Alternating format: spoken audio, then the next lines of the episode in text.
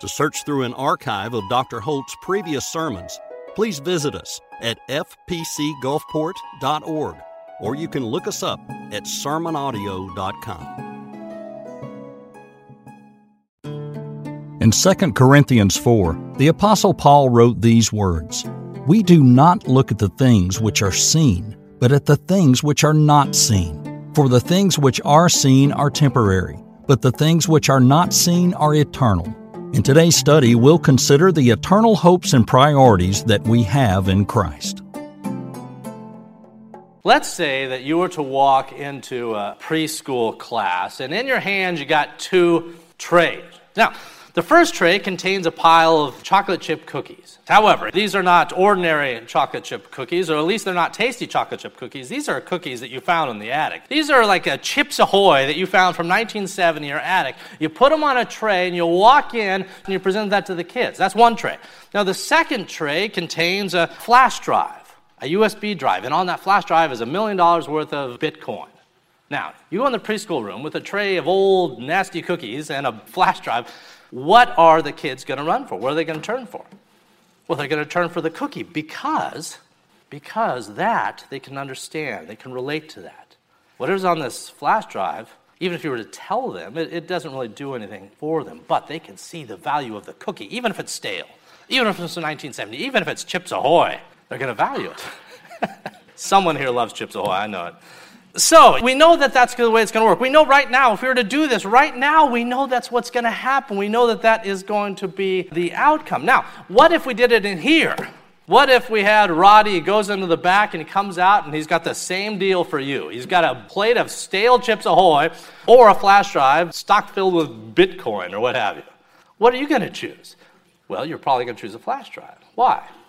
Because you have a maturity of understanding you have a valuation that is fundamentally different than you might have had when you were young, when you were a child. You have come to perceive things in a way that you didn't perceive in your past. And now you can value certain things properly, certain things the way they should be valued.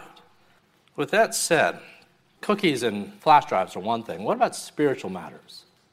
What about spiritual matters? Are you a shrewd investor when it comes to spiritual things? Are you? The treasures that we're to lay up for ourselves in heaven. Is that the focus of your own choices and priorities week in and week out? Do you esteem the things that God says are the most important, and do your actions conform to those attitudes? Well, for many of us, the reality is no. For many of us, the reality is that we can nod our head to propositional truth. That when God says lay up treasures in heaven, that when He says prayer is important, when He says fellowship is important, when He says the church is important, we can nod our head, we can say amen. And yet, we can make choices throughout the week that do not conform to that which we have professed. And the reality is, we are not shrewd investors. So much of our days, so much of our choices, so much of our lives are spent on that which is worthless and will not last on the other side of the veil. In today's text, Paul's telling the Corinthians, and he's also telling us, look up. He says, not only are you destined for eternity, but there's things that you will do here that carry over there. And at the same time, there's things you do here that will be burned up. All of us are building a spiritual house. Elsewhere, we see in Scripture that that house has different materials, different composition. Within that house, there are jewels, there are emeralds and rubies and diamonds and sapphires. There's also straw and wood and hay. The reality is that for many of us, we're constructing a spiritual house built on straw and wood and hay. Well, today's text and other texts, much like it, repeatedly, whether it's words of Christ, whether it's words of Paul, whether it's James and others, we see that we are called to be better investors in that which is eternal than we usually are here.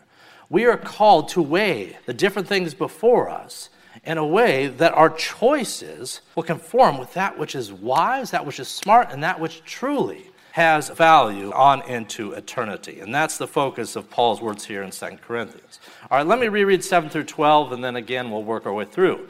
So Paul says this he says, We have this treasure. We have something wonderful. We have something valuable. We have treasure, but here's the thing we have this in earthen vessels, that the excellence of the power may be of God and not of us. We're hard pressed on every side, yet not crushed. We're perplexed, but not in despair. We're persecuted, but not forsaken. We're struck down, but not destroyed.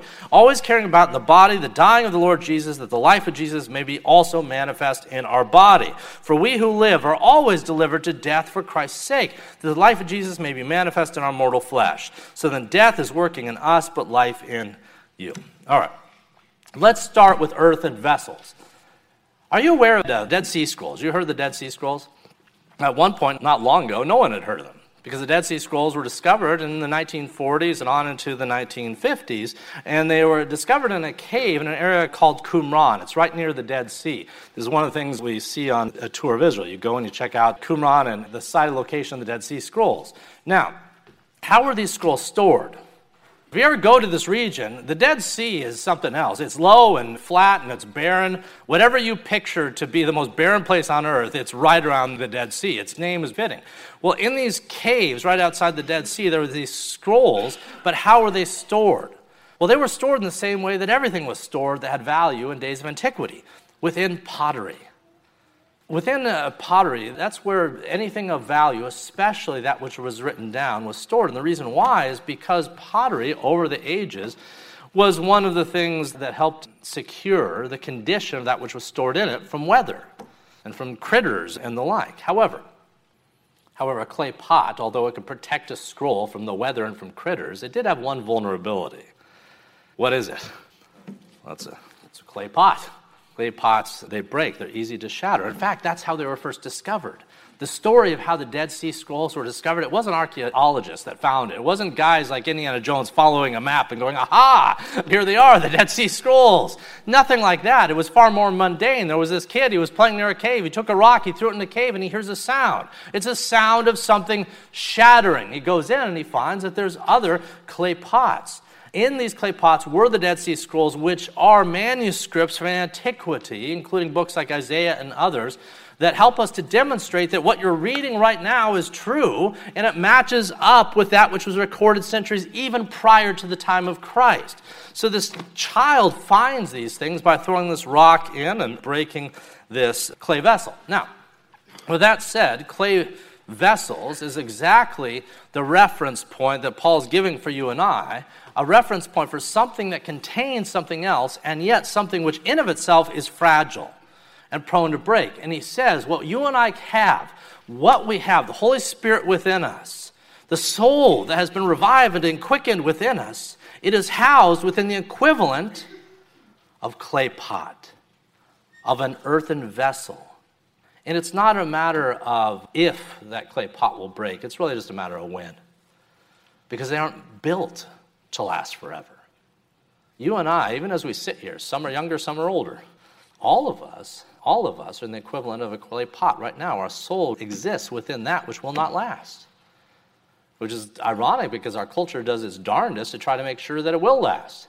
There's billion dollar industries that try to secure youth and anti aging and all that into the future. The reality is, Paul says, hey, no dice. Paul says, What you have within you, your soul, and the Spirit of God that dwells within the temple, the temple itself, the body, the body is like an earthen vessel, and in time it will break. From dust we come, to dust we shall return. Now, is that a sad thought? Well, face value, yes. There's something about our own mortality that's depressing, and I think it's meant to be. In a sense, I think mortality is meant, is meant to get under our skin and realize that there's something wrong with us.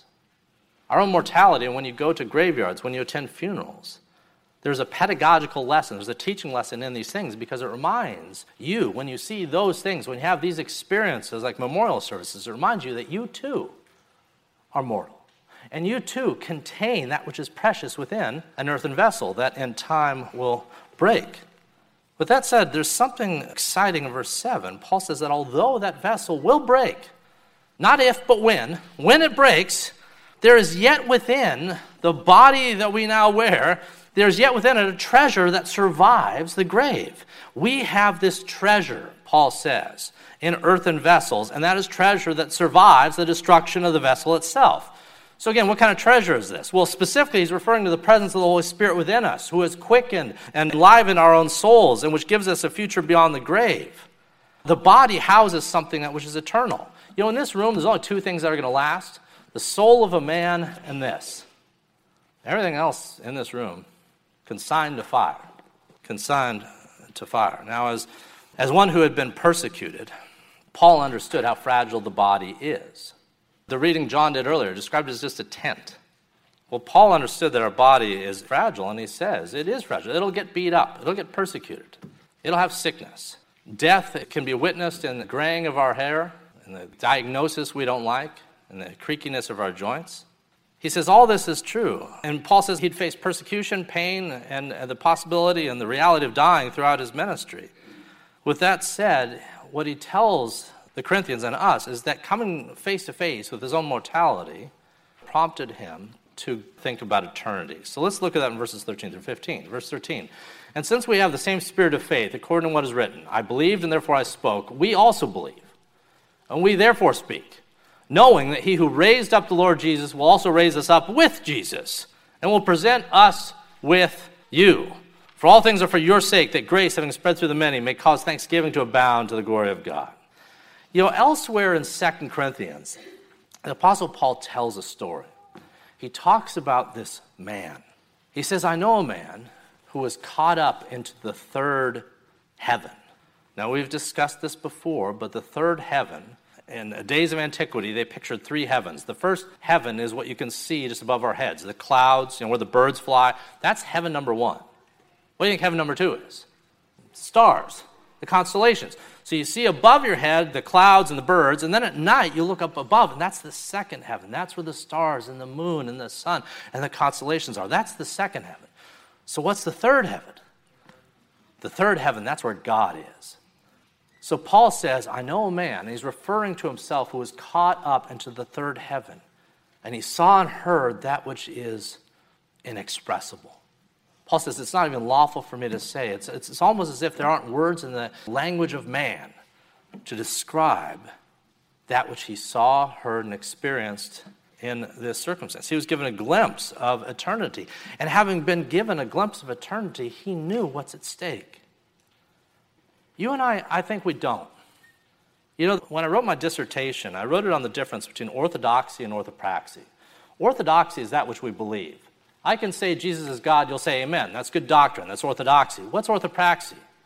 I can say evangelism is important, you'll say amen. But orthopraxy is not just the doctrine. Orthopraxy is what you do with the doctrine, how you apply it, how you respond to that which is true. Well, my sense is that in practice, in practice, we don't properly value that which God values, and we don't perceive it even as Scripture tells us that we ought.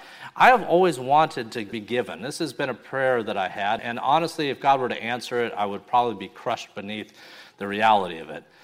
But I've always wanted, to the degree God could ever do this, to be given just one tenth of one nanosecond of a peek into that heaven reality. Or conversely, one tenth of one nanosecond uh, peek to its antithesis. If you were given one tenth of one nanosecond, one still frame that demonstrated to you the reality of heaven or the reality of hell, do you think, do you think that that would cause you to live differently this week if you had that still frame burned into your mind right now? Well, probably. There are certain investments that we could make that are no brainers. And Paul says to the Corinthians and to us that among those investments are that which is spiritual, including prayer and church and fellowship and devotions. And these are things that we often make secondary to everything else in our lives. Let's see how Paul's going to build on this. He's talking about investments. He's saying this is what's valuable, this is what's important, this is what's at stake. Let's look at verse 16. He says, Therefore, we do not lose heart. We could lose heart because this life is hard. Therefore, though we do not lose heart, even though our outward man is perishing, yet the inward man is being renewed day by day. You know, as we said at the outset of our sermon this morning, there's two words that everyone needs to have a reckoning with. The one word is temporal, and the other word is that which is eternal. Now, temporal, temporary. You know what that means. It's something that's fleeting. But to say something is temporal is a reference to time. It says that its value or its significance its presence, its existence is limited and confined within a certain amount of time. There's certain things that are temporal. It's pulpit temporal, made of wood, it won't always exist. Chips Ahoy's cookies, whatever you want to call it, there are certain things that are temporal. And what is temporal is basically everything that you can now see around you. but there's also that which is eternal, that which lasts forever.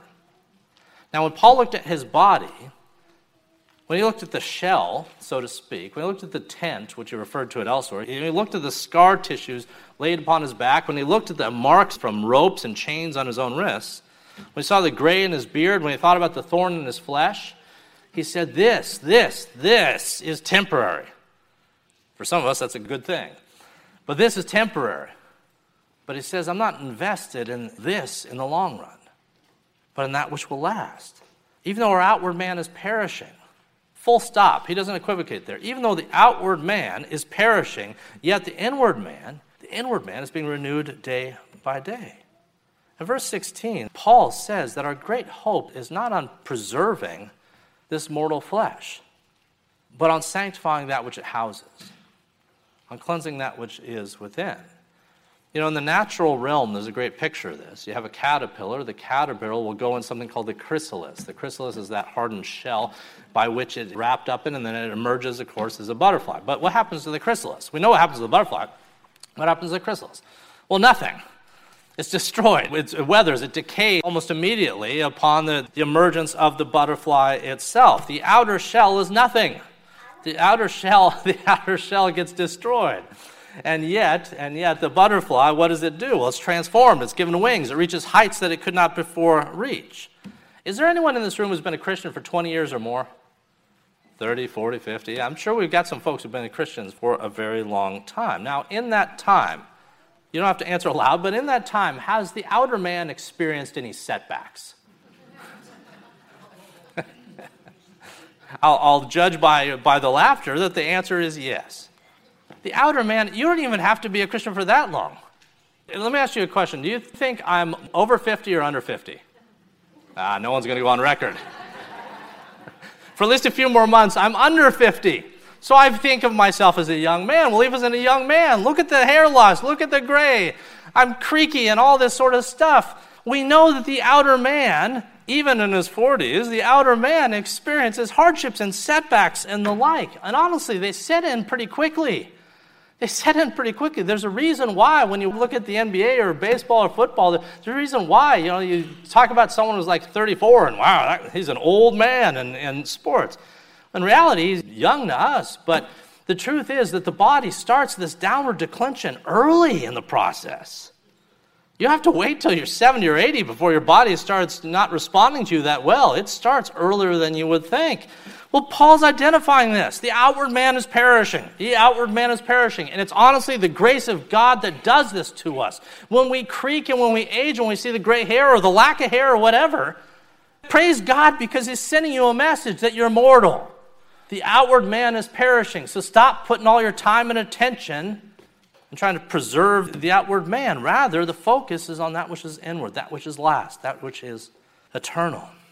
You and I have experienced setbacks. If you've been a Christian for 20, 30, 40, 50 years, 10 years, whatever, if you've been a Christian for any amount of time, you've seen setbacks in your body. But I know this you have probably also seen sanctification happens. You have seen that the promise that God made that He would renew you has been fulfilled. Now, maybe not completely yet, you're still growing, and yet you can say, when I became a Christian 20 years ago, I was immersed in attitudes and behaviors that God, through His grace and His action, His diligence, has continually cleansed me of. And I'm not the man, by God's grace, I used to be.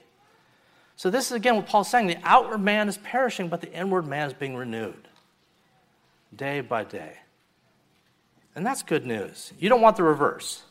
You want this. This is the value that we have. Now, Ephesians 3, Paul described this process to the church in Ephesus. He says, Hey, here's how it works. Here's how it works. He says, For this reason, I bow my knee to the Father of our Lord Jesus Christ, from whom the whole family in heaven and earth is named, that he might grant you, according to the riches of his mercy, to be strengthened with might through his Spirit in the inward man. I want God to give you that which is the best thing he could give you, to save you and sanctify you. Not necessarily preserve the outward man who's going to face persecution and hardship and cancer and ultimately death, but to sanctify that which is inward and that which is eternal. That Christ may dwell in your hearts through faith, that you, being rooted and grounded in love, may be able to comprehend with all the saints the width and the depth and the length and the height, to know the love of Christ with patches knowledge, that you may be filled with the fullness of God. Inside is what Paul says is important. He was writing to people who had cancer. He was writing to people who had hardships and all manner of things going on. And there's no promise that those things are going to go away. Even Paul himself had a thorn in the flesh, and it remained until the last of his days. But his inward man was being continually renewed. In 1 Corinthians and 2 Corinthians, this is something he keeps trying to tell the people in Corinth because I don't think they got it. Now, let me stop for just a moment. When I say in this room that the only value is the spirit of a man and the word of God, we can and even should ask a reasonable question, which is well, okay, so this is a tent, this is an earthen vessel, but is there no value to the body? And the reality is there is. The reality is there is. In 1 Corinthians 15, which is the great resurrection chapter, Paul says this same thing to the Corinthians. He says that the physical body is perishable, but, but, but, but, it is raised imperishable. It's sown in dishonor, it's raised in glory. It's sown in weakness, it's raised in power. It's sown in a natural body, it's raised a spiritual body. In the long run, there is no part of that which makes you you that God will not preserve and sanctify and glorify in His time body and spirit. Right, let's look at verses 17 and 18. For our light affliction, which is but for a moment, remember the temporary eternal balance? Our light affliction, which is but for a moment, is working for us a far more exceeding an eternal weight of glory. Do you see what he does here? Light affliction. This is a guy who's been beaten and shipwrecked and ultimately was martyred, and he says, This is light. He says, on the scales of eternity, the greatest hardships we face here don't light a candle compared to that, the eternal weight of glory. He says, Our light affliction, which is but for a moment, is working for us a far more exceeding eternal way to glory, while we do not look at the things which are seen, but the things which are not seen. For the things which are seen are temporary, but the things which are not seen are eternal. You know, in the field of economics, value is measured in different ways. Now, we tend to look at material cost.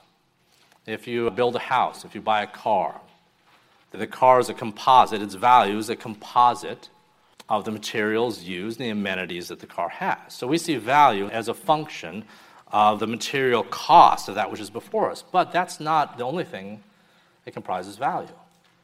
In the field of economics, there's something called the theta value of an object. And the theta value refers to time do this by way of an example. There are certain things that if you were given right now, if you were given a million dollars, you would say, This is wonderful. Thank you very much. But what if at the same time you only had five minutes to use it? What if right now you had a million dollars just put in your hand and the next two minutes it's gone? Disappears. Well, how much value does it really have then? You understand, value is not simply a function of that which you see before you, it's a function of time. You and I are pursuing the shiny baubles of this world that'll be gone like that. Like the million dollars I put in your hand and took it right back. That's that's what we're pursuing and spending so much time in. Houses, cars, toys, whatever. There's so many shiny toys and baubles that are going to be gone in a moment because there's a value associated with the time that we'll have it that we're not thinking through because we think, we think that the time we've got here on earth that this is some large and significant quantity. Paul and God say, No, dear heavens, do you have any idea how short this is? We're like a vapor. How often does Scripture say that the life of a man is like the puff of smoke, a vapor, a breathing of the wind, the bending over of a blade of grass? That's your life. Now, again, we're on this side of glory, so we don't necessarily see it that way, which is why we need to take God at His word. If He tells you that eternity is far better to invest in, believe it. Why? Because eternity is eternal. Everything we see and everything we're investing ourselves in, the shiny toys and the things that we're prioritizing right now, if we're taking the things of God and subjugating below those things, we are not shrewd spiritual investors.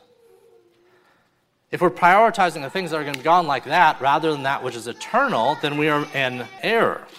So in verses 17 and 18, this is what Paul says. We do not look to the things which are seen, but the things which are not seen. We don't look and prioritize all things of this world, but we prioritize that which is eternal. Let me close by identifying Christ's own words on this. We've read what Paul has had to say, And obviously, God inspired Paul, but Christ himself said, in essence, the same thing to his audience. The same thing that we're talking about this morning. Matthew 6, Jesus said this Do not lay up for yourselves the treasures here on earth, but lay up for yourselves the treasures that are in heaven. This is the divine banker speaking. This is the one who owns the cattle on a thousand hills. And says, Hey guys, hey guys, do not lay up for yourselves treasures here on earth, but focus, prioritize, emphasize the treasures in heaven.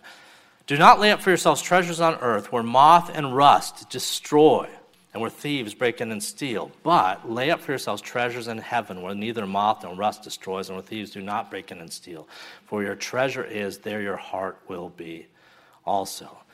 This morning, whether it's Christ's message to his disciples and those he was speaking to in Matthew 6, whether it is Paul writing to the Corinthians, whether us considering these things in Gulfport, Mississippi, 2,000 years later, the message is the same. You have been given a certain amount of days. For some of us, we're on the latter half of that cycle. You and I have been given a certain amount of days. How are we using them? To what end are we using them? What are we prioritizing? If this day we recognize that maybe we're not the shrewdest spiritual bankers, the good news is that while you still have breath in your lungs, there's time to change things up. There's times to reprioritize. And I think that's what God's message would be for you. Fathers, husbands, mothers, wives, children, teenagers, we need to have a reckoning with that which will last. And the message from Scripture, time and time and time again, is don't wait, do it now. Let's pray. For those of you who are following our podcast internationally, you're more than welcome to rebroadcast our sermon and course content to those in your own local region. All of our content may be freely aired and freely distributed for the glory of God and the benefit of His people.